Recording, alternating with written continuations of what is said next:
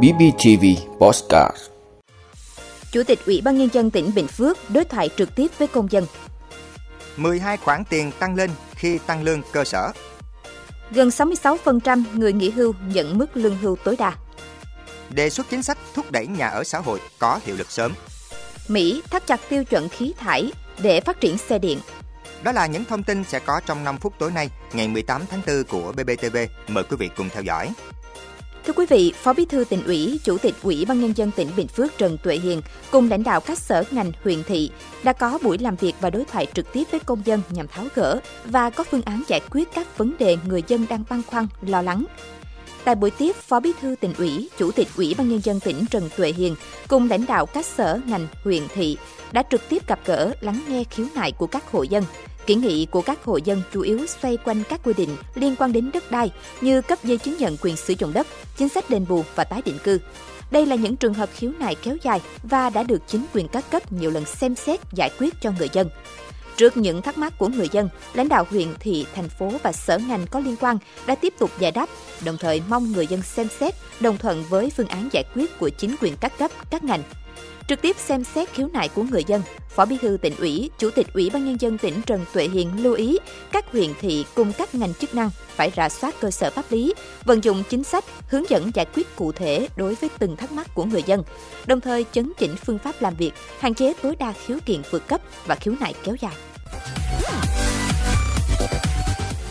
Thưa quý vị, theo nghị quyết 69 năm 2022 của Quốc hội, từ ngày 1 tháng 7 năm 2023, Lương cơ sở cho cán bộ công chức viên chức sẽ được nâng lên mức 1,8 triệu đồng một tháng. Kéo theo đó, cũng từ ngày 1 tháng 7 năm 2023 sẽ có 12 khoản tiền tăng lên theo mức tăng của lương cơ sở. Nhiều khoản tiền trợ cấp dành cho người lao động ngoài nhà nước được tính dựa theo lương cơ sở cũng sẽ được điều chỉnh tăng thêm. Cụ thể, 12 khoản tiền tăng lên khi lương cơ sở tăng gồm những khoản như sau: tăng mức trợ cấp một lần khi sinh con hoặc nhận nuôi con nuôi, tăng mức hưởng dưỡng sức phục hồi sức khỏe sau khi ốm đau, tăng mức hưởng chế độ dưỡng sức, phục hồi sức khỏe sau thai sản, tăng mức trợ cấp một lần cho người bị suy giảm khả năng lao động, tăng mức trợ cấp hàng tháng cho người bị suy giảm khả năng lao động, tăng mức trợ cấp phục vụ cho người bị suy giảm khả năng lao động, trợ cấp một lần khi chết do tai nạn lao động, bệnh nghề nghiệp và một số khoản tiền khác có trong nội dung nghị quyết 69 của Quốc hội. Thưa quý vị, theo Bộ Lao động Thương binh và Xã hội, giai đoạn 2016-2021, bình quân có khoảng 110.000 người hưởng lương hưu mới mỗi năm. Thống kê sau 6 năm thực hiện luật bảo hiểm xã hội năm 2014, có 661.000 người lao động nghỉ việc hưởng lương hưu hàng tháng. Trong số người nghỉ hưu giai đoạn này có 435.000 người được hưởng trợ cấp một lần khi nghỉ hưu, chiếm 65,8%, Điều này cho thấy cứ 3 người nghỉ hưu thì khoảng 2 người có tỷ lệ hưởng lương hưu tối đa, mức 75%. Theo Bộ Lao động Thương binh và Xã hội, cho đến nay vẫn còn khoảng 9,2 triệu người sau độ tuổi nghỉ hưu chưa thuộc diện bao phủ của hệ thống bảo hiểm xã hội hoặc tầng an sinh xã hội nào khác.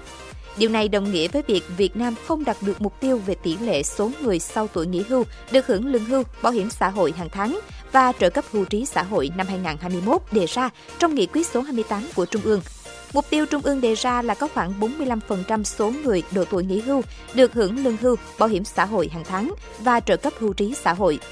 Trước thực tế trên, để xây dựng hệ thống bảo hiểm xã hội đa tầng, linh hoạt, dự thảo luật bảo hiểm xã hội sửa đổi đang được lấy ý kiến, lần đầu tiên bổ sung tầng trợ cấp hưu trí xã hội và quy định liên kết giữa trợ cấp hưu trí xã hội với tầng bảo hiểm xã hội bắt buộc và tự nguyện.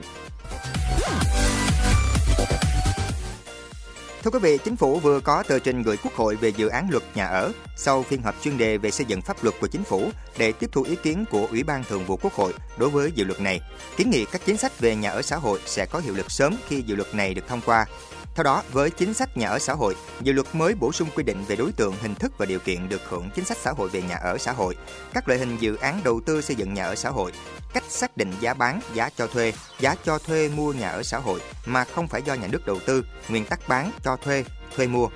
Bổ sung thêm quy định về hình thức phát triển trách nhiệm của Bộ Xây dựng và địa phương, cũng như chính sách phát triển nhà lưu trú cho công nhân khu công nghiệp và phát triển nhà ở cho lực lượng vũ trang. Điểm đáng chú ý nhất của dự luật mới là không còn giữ quy định về thời hạn sở hữu nhà chung cư như trước đây. Sau khi tiếp thu ý kiến của Ủy ban Thường vụ Quốc hội, dự thảo đưa ra chương riêng về việc xây dựng cải tạo nhà chung cư, quy định về các cơ chế ưu đãi, lựa chọn nhà đầu tư, các hình thức để thể hiện dự án cải tạo, xây dựng lại nhà chung cư. Theo kế hoạch, dự án luật này sẽ được trình Quốc hội vào kỳ họp thứ 5 vào tháng 5 năm 2023 và dự kiến xem xét thông qua tại kỳ họp thứ 6 Quốc hội khóa 14.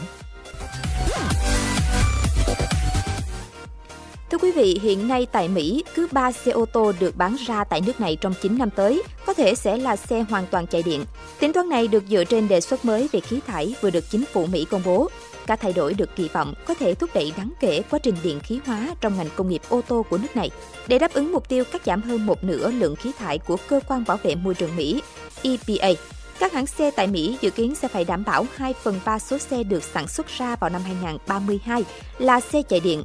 Mục tiêu này tham vọng hơn nhiều so với cam kết mà Tổng thống Joe Biden từng đưa ra trước đây về việc xe điện sẽ chiếm một nửa số ô tô bán ra tại Mỹ vào năm 2030. Tuy nhiên, nhiều ý kiến lo ngại việc buộc các hãng xe tiến hành những thay đổi trên quy mô lớn trong thời gian ngắn sẽ gây ra gián đoạn nghiêm trọng trong chuỗi cung ứng của ngành ô tô. Trong năm ngoái, xe điện chỉ chiếm khoảng 5,8% số xe mới bán ra tại Mỹ. Bên cạnh đó, giá trung bình của một chiếc xe điện tại Mỹ hiện vẫn cao hơn nhiều so với ô tô chạy xăng, trong khi khoản ưu đại thuế cho xe điện trị giá 7.500 đô la Mỹ dường như chưa đủ hấp dẫn đối với người mua xe mới. Sự thiếu trầm trọng hệ thống trạm sạc điện cũng là rào cản lớn đối với việc sử dụng xe điện. Đề xuất mới hiện đang được lấy ý kiến của công chúng Mỹ. Các hãng sản xuất ô tô cho biết, việc triển khai các đề xuất nhanh hay chậm sẽ hoàn toàn phụ thuộc vào các chính sách ưu đãi và điều kiện thị trường phù hợp để đạt được mục tiêu chung về tương lai ô tô không khí thải carbon.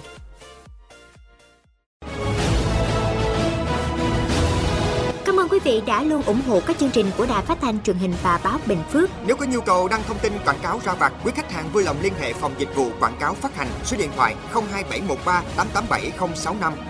BBTV, vì bạn, mỗi ngày.